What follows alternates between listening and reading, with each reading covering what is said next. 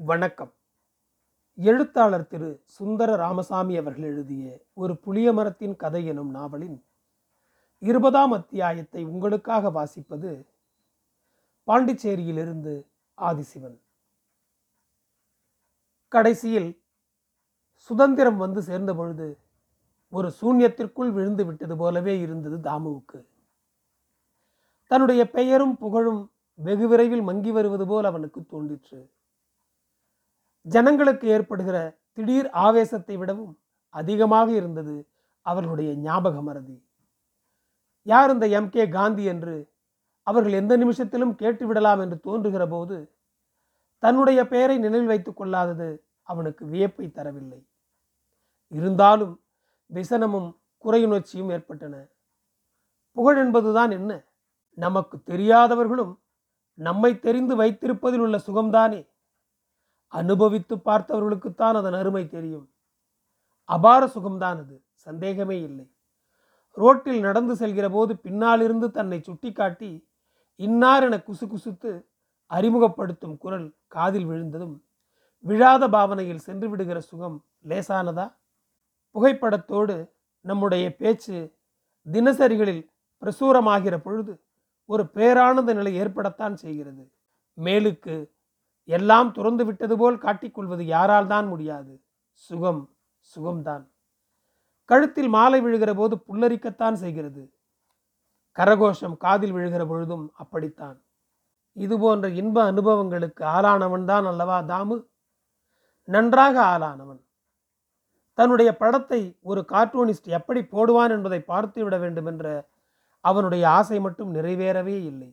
இருந்தாலும் அரசியல் வானில் திடீரென்று ஒரு நாள் அவன் சுடர்விட்டு பிரகாசிக்கிற பொழுது கார்ட்டூனிஸ்டுகள் திணறக்கூடாது என்பதற்காக சில ஆடை அலங்காரங்களையும் சில உதட்டு பிதுக்கல்களையும் அவன் ஆதியிலிருந்து கடைசி வரையிலும் ஒரே மாதிரி காப்பாற்றி கொண்டும் வந்திருந்தான். இவ்வாறெல்லாம் அவன் அநேகம் கனவுகள் விரித்து வருகின்ற பொழுதுதான் சற்றும் எதிர்பாராமல் இந்தியாவுக்கு சுதந்திரம் வந்து சேர்ந்தது. ஒரு மேடையில் வீராவேசத்துடன் பேசிக்கொண்டிருந்த பொழுது முன்னெச்சரிக்கையின்றி தூக்கி எறியப்பட்டது போல் உணர்ந்தான் தாமு. அவனும் அவனையொத்த போராட்டக்காரர்களும் திடீரென்று ஒரு நாள் காலையில் கண்விழித்து பார்க்கிற பொழுது வெறும் பிரஜைகள் ஆகிவிட்டிருந்தார்கள். ஜனங்களும் எதையோ பறிகொடுத்தது போலவும் தங்களை புரிந்து கொள்ள முடியாத ஏதோ ஒரு ஏமாற்றத்திற்கு ஆட்பட்டு அலைந்து கொண்டிருப்பது போலவும் தாமுவுக்கு பட்டது. மேற்கொண்டு செய்ய வேண்டியது என்ன என்பது யாருக்குமே மட்டுப்படாதது போலவே இருந்தது. ஒருவித ஸ்தம்பிப்பு ஏற்பட்டு விட்டதாக உணர்ந்தான் தாமு. தினவெடுக்கும் நாக்கு இனிமேல் எங்கே போய் உரைப்பது காசு கொடுத்தால் கூட கட்டிய மனைவி தனக்கு ஒரு ஜே போடுவாள் என்று தோன்றவில்லை. தாமு ஒரு தீவிர சோசலிஸ்ட் மனோபாவம் கொண்டிருந்தான். இதன் மூலம் கொஞ்சம் விமர்சன புத்தியையும் போராட்ட பாரம்பரியத்தையும் காப்பாற்ற முடிந்தது போல் தோன்றிற்று. இந்தியாவுக்கு சுதந்திரம் கிடைத்து விட்டது என்றாலும் இன்னும் கொஞ்சம் வேலை பாக்கி கிடக்கிறது என்றும் புரட்சிக்காக தேசத்தை ஆயத்தப்படுத்த வேண்டிய மகத்தான பணி தன் தலையில் சுமந்து விட்டது போல் ஒரு கவலையுடனும் கோபத்துடனும் பேசினான் தாமு. ஆனால் நாள் போக போக ஒன்றும் எடுபடவில்லை என்பது அவனுக்கே தோன்ற ஆரம்பித்து விட்டது. ஒரு சோர் உணர்ச்சிக்கு ஆளாகி அதிலிருந்து தப்பித்து கொள்ள வேறு மார்க்கமின்றி பழையபடி வியாபாரத்தில் வந்து விழுந்தான். அவனுடைய அண்ணன் செல்லப்பனுக்கு இதில் பரம திருப்தி வியாபாரம் இருவர் கவனத்திலும் நன்றாக தழைத்தது கையிலும் நாலு காசு சேர்ந்தது. பின்னால் வெகு நாட்கள் அல்லலின்றி கல்லாப்பெட்டி அருகே சிவனே என்று விழுந்து கிடந்தான் அவன். பின்னர் வெற்றிலைப்பாக்கு கடைக்காரர்களின் சங்கம் உருவான பொழுது நண்பர்களுடைய வற்புறுத்தலின் பேரில் அதன் காரியதரிசியானான். வியாபாரத்தில் முழுக்க முழுக்க தன்னை ஐக்கியப்படுத்தி கொண்ட பின்பும் காசு கையில் சிறுக சிறுக சேர்ந்து வரும் சுகமும் பிற சுகங்களுக்கு குறைந்தது அல்ல என்று உணர ஆரம்பித்த பின்பும் சில சமயம் பேரும் புகழுமாயிருந்த பழைய நாட்களை பற்றிய நினைவுகள் அவனுடைய மனசில் மேலிடும் தன்னிறக்க உணர்ச்சி மேலிடும். அப்பொழுதெல்லாம் யார் பக்கத்தில் நிற்கிறார்களோ அவர்களிடம் இப்பவும் அரசியல் ரொம்பவும் சீரழிஞ்சு கட்ட மண்ணால் போயிட்டு அப்பம் அப்படியா? ஒரு அந்தஸ்து உண்டும் இல்லா? என்று பேசி ஆத்ம திருப்தி தேடிக்கொள்வான். இவ்வாறு அவனுடைய நாட்களும் ஒருவாறு உருண்டு கொண்டு வந்தன. பழைய பிரதாபம் மற்றொரு ரூபத்தில் மீண்டும் திரும்பும் என தாமு எதிர்பார்த்தவனே அல்ல. இதைத்தான் அதிர்ஷ்டம் என்று சொல்ல வேண்டும். காதரை போல். கருப்பு சந்தைக்காரன் ஒருவனை அல்ல. ஆயிரம் பேரை முச்சந்திக்கு இழுத்து வருவேன் என்று முனிசிபல் திடலில் முழங்கினான் தாமு. அவ்வாறு முழங்கி தீர வேண்டிய சூழ்நிலை அதற்குள் உருவாகிவிட்டிருந்தது என்றுதான் சொல்ல வேண்டும்.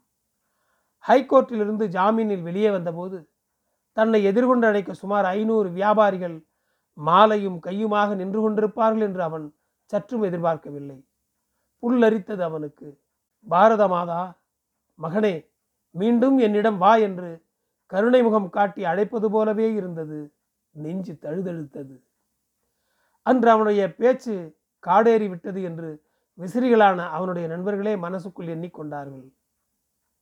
கொஞ்சம் அட்டகாசமாகவே பேசினான். அவ்வாறு வாய்விட்டு கத்தி எவ்வளவு நாட்கள் ஆகிவிட்டன உதாரணமாக தோட்டிகள் பிரச்சனையை தொட்டு அவன் பேசியிருக்க வேண்டிய அவசியமே இல்லை. ஆனால் அவனோ தோட்டிகளிடத்தில் முனிசிபாலிட்டி வாலாட்டினால் வரவிருக்கும் தேர்தலில் முனிசிபல் தலைவர் எம். சி. ஜோசப் கட்டி வைத்த பணத்தை இழக்க நேரிடும் என்றும் தோழர் மாடசாமிக்காக அவன் தனது நாற்காலியை காலி செய்ய நேரும் என்றும் பேசினான். முதலாளிகளின் அட்டூழியத்தை பற்றி அவன் பேசிய பொழுது சில பெயர்களை அம்பலப்படுத்தியிருக்க வேண்டாம் என்று பலருக்கும் தோன்றிற்று. நூறு வியாபாரிகளின் ரகசிய கிடங்குகள் எங்கெங்கு இருக்கின்றன என்ற தகவல் தனக்கு தெரியும் என்றும் அவ்விடங்களை சோதனை போட போலீஸ் இலாக்கா தயார்தானா என்றும் அவன் கேட்டான். ஒரு இடதுசாரி என்ற எண்ணத்தை பரவலாக ஏற்படுத்திவிட்டு இப்பொழுது வலதுசாரிகளுடன் கூடி குழவி வரும் நேருஜி தனது ஸ்தானத்தை இழக்கப் போகும் நாட்கள் வெகு தூரத்தில் இல்லை என்றும் அவன் எச்சரிக்கை செய்தான். இக்கருத்தை கவனமாக குறிப்பெடுத்து மேலிடத்திற்கு அனுப்பி வைக்குமாறு கூட்டத்திற்கு வந்திருந்த சிஐடிக்களிடம் அவன் கேட்டுக்கொண்ட பொழுது ஜனங்கள் கரகோஷம் செய்தனர். அன்றைய பேச்சை கடைசி வரையிலும் நின்று கேட்டுக்கொண்டிருந்தவர்களில் நானும் ஒருவன். சாவுமணி என்ற வார்த்தைதான் அன்று அவன் பேச்சில் அதிகமாக அடிபட்டது என்று ஞாபகம். தாமுவின் நாட்கள் திரும்பிவிட்டன. தன்னுடைய வாழ்நாளிலேயே இதுதான் பொற்காலம் என்று தோன்றிற்று தாமுவுக்கு. சிகரெட்டு ஏஜென்சி கைக்கு வந்த பின்பு தன்னிடம் பணம் சேர்ந்து வந்த வேகம் அவனையே வியப்பில் ஆழ்த்துவதாக இருந்தது. ஏஜென்சி தன் பெயருக்கு மாறிய பொழுது சில வெற்றிலை பாக்கு கடைக்காரர்கள் அவனுடைய நண்பர்கள்தான் ரகசிய முணுமுணுப்புக்கு ஆளானது அவன் காதிலும் விழுந்தது.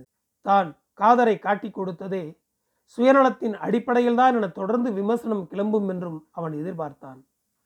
ஆனால் தாமு திடீரென்று ஒரு நாள் கைது செய்யப்பட்ட பொழுது ஜனங்களுக்கு அவன் கருப்பு சந்தையை அம்பலப்படுத்தும் வீரனாகி பெயரும் புகழும் ஏற்பட்டு விடவே நண்பர்களுடைய முணுமுணுப்பு அப்படியே அடங்கி போய்விட்டது. தாமுவுக்கு ஆங்காங்கு வரவேற்பு கூட்டங்கள் நடைபெற்றன. திருவிதாங்கூர் நேசன் இது சம்பந்தமான செய்திகளை வெகு முக்கியத்துவம் அளித்து வெளியிட்டு வந்தது. வரவிருக்கும் முனிசிபல் தேர்தலில் தாமு போட்டியிடக்கூடும் என்றும் அவன் விசேஷ சிரமமின்றி தலைவர் பதவிக்கு வரக்கூடும் என்றும் பலரும் சொல்ல ஆரம்பித்தனர். மாடசாமியும் ஒரு வார்டில் நிற்கக்கூடும் என்ற பேச்சும் அடிபட்டது. காலை மணி பத்து தான் இருக்கும். அதற்குள் பொசுக்கள் ஆரம்பமாகிவிட்டது. பெண்கள் தங்கள் வீட்டுப்படி தாண்டி சிறிது தூரம் வருவதற்குள் அவர்களுடைய நெடுநேர அலங்கார உழைப்பு வீணாகி வீடு திரும்பும் மாலைகளின் சோர்வு தோற்றம் கொள்ளும்படி ஆகிவிடுகிறது. கல்லூரிகளிலும் பள்ளிகளிலும் முதல் மணி அடிக்கும் நேரம் நெருங்கிவிட்டதால் பரபரப்பும் சந்தடியும் இடைவேளை ஓய்வுக்கு சற்று ஒதுங்கியது போல் காட்சி தருகின்றன தெருக்கள். ஒரு தற்காலிக சூன்யம் எங்கும் பரவி இருந்தது. பிந்திப்போன மாணவ மாணவிகள் பறக்க பறக்க விரைந்து கொண்டிருந்தனர். மாணவிகள் முகத்தில் மறுநிமிஷம் அழுகை துருத்திவிடும் என்று தோன்றுகிறது. காலேஜ் ரோடு வழியாக மணிமேடை ஜங்ஷன் நோக்கி இசைக்கு வந்து கொண்டிருந்தான். அவனுக்கு மட்டும் நிலா காய்கிறது போல் இருக்கிறது. ஆடி ஆடியும் கும்பிடுகள் அநேகம் போட்டும் நின்று பேசியும் இழுத்து நிற்க வைத்து பேசியும் அட்டகாசமாக சிரித்தும் அவன் வந்து கொண்டிருக்கிறான். செய்திகளை லபக்கென்று பிடித்து விட வரையும் பாய்ச்சல் புறப்பாடு அல்ல இது என்பது தெளிவு. அநேக சமயங்களில் அவன் அவசரமானவன். பிறருக்கு தன் அவசரத்தை உணர்த்தும் அவசரம் அவனுடையது. அது அவன் ஒரு தினசரியின் ஊழியன் என்பதில் அவனுக்கு கிடைக்கக்கூடிய கௌரவத்தின் முக்கியமான அம்சம். இவ்வாறு தென்றல் போல் புறப்பட்டு வருகிற சந்தர்ப்பங்களும் அருமையிலும் அருமையாய் வாய்ப்பதுண்டு. இன்று அவ்வாறேதான் ஒரு ஜேர்னலிஸ்ட் என்பதோடு ஒரு கலைஞனுமான தான் அலுவல் மிகுந்த நாட்களில் சில பொழுதை இவ்வாறு ஒதுக்கி சிருஷ்டி இலக்கியத்திற்கும் தன்னை தயார் செய்து கொள்ள வேண்டிய அவசியமும் உண்டு என்பதை உணர்ந்தவனவன். அவ்வாறு புறப்பட்டு வருகிற பொழுது சில அரிய நோக்குகள் ஏற்பட்டு சில அரிய காட்சிகள் பார்வைக்கு இலக்காகி அதிலிருந்து சில அரிய கருத்துக்களும் தனக்கு உதயமாவதுண்டு என தன்னை பார்க்க வருகிற வாசக விசிறிகளிடமும் இளம் எழுத்தாளர்களிடமும் அவன் சொல்வது வழக்கம். அடுத்து வரவிருப்பதே அவனுடைய மகோன்னதமான சிருஷ்டி என்றும் அவன் வாசகர்களுக்கு சொல்லி வந்தான். வாசகர்களுக்கு அது படிக்க கிடைக்கப் போவதில்லை. அது அச்சேரி முடிந்ததும் தடை செய்யப்பட்டு விடும் என்பதில் அவனுக்கு சிறிதும் சந்தேகம் இருக்கவில்லை இது சம்பந்தமான செய்திகள் தினசரிகளின் முன்பக்கங்களை பிடித்து கொள்ள சட்டசபையிலும் அச்சிருஷ்டி பெரும் சர்ச்சைகளை எழுப்பத்தான் செய்யும். அதிகாரிகளுக்கு தலைவலிதான் மந்திரிகளுக்கும் தலைவலிதான். ஆனால் இதெல்லாம் தவிர்க்க முடியாத விஷயங்கள். துப்பாக்கிக்குள்ளிருந்து டுமில் என்ற சப்தத்தை கிளப்பிக்கொண்டு வெளியே வருவது இலவம் பஞ்சாக இருக்க முடியாது. அன்று காலையில் அவனுக்கு சலவை துணிகள் வந்திருந்தன.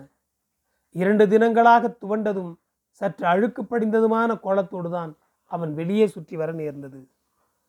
இன்று அதற்கு ஒரு பரிகாரம் போலவும் மனசில் இருந்த குறையுணர்ச்சியை தீர்த்து கொள்வது போலவும் கதர் வெண்ணிற ஆடைகள் அணிந்து வெளியே வந்தான்.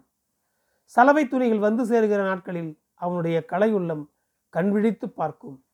அந்நாட்களில் ஒரு கலைஞனாக அவன் வெளியே உலாவி வருவது வழக்கமான காரியம்தான். ஆகவே அன்றைய புறப்பாட்டை தீர்மானித்தது அன்று காலையில் வந்து சேர்ந்த சலவை துணிகள் தான் என்று சொல்வதும் இரண்டும் இரண்டும் நாலு என்று சொல்வது போலவே இருக்கும். அவன் ஒரு எலும்பு குச்சி அவனுடைய சரீர வாகு அப்படி. தாடை ஒட்டி மண்டை விரிந்து சைக்கிள் சீட் மாதிரி மூஞ்சி முகத்தை பார்த்ததுமே ஆழ குழிக்குள் விழுந்துவிட்ட விழிகள் நம் பார்வையை உறுத்தும். அவை வெகுவாக இடுங்கினவை. விழிகள் இருக்க வேண்டிய இடத்தில் உளியால் ஒரு இழுப்பு இழுத்து எடுத்தது போலவே இருக்கும். அவன் சிரிக்கும் பொழுது கண்கள் பூர்ணமாக மறைந்து விடுகின்றன. அவன் உண்மையாகவும் பொய்யாகவும் ரொம்பவும் சிரிப்பவன்.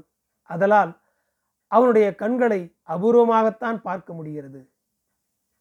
பக்கவாட்டில் மூன்று தையல் கொண்ட மலையாளத்து பாணியில் ஜிப்பா அணிந்திருக்கிறான் அவன். நல்ல தொலதொலப்பானது. ஒரு கைக்குட்டையை கழுத்தில் சுற்றி கொண்டிருக்கிறான். முடிச்சு கழுத்துக்கு கீழே துருத்தி இருக்கும் எலும்பு குழியில் பாந்தமாக புதைந்து கிடக்கிறது. கையில் ஒரு கருப்பு தோல் பையும் திருவிதாங்கூர் நேசனின் அன்றைய பிரதியும் இருக்கின்றன. அவன் எக்ஸல்சியர் பிரஸை தாண்டி வருகிற போது அதன் உரிமையாளர் பிரான்சிஸ் அச்சகத்தின் வாசல்படியில் நின்று கொண்டிருந்தார். அவரை கண்டதும் இரு கரங்களையும் நெற்றி பொட்டு வரையிலும் தூக்கி பவித்திரமாக வணக்கம் கூறினான் இசக்கி. வாடேய் வா! என்றார் பிரான்சிஸ். அண்ணாச்சியை கண்டாலே ஓர்மை வருது. ஒரு சின்ன உபகாரம் பண்ணணும் என்று ஆரம்பித்தான் இசக்கி. அதெல்லாம் இருக்கட்டும் டேய்.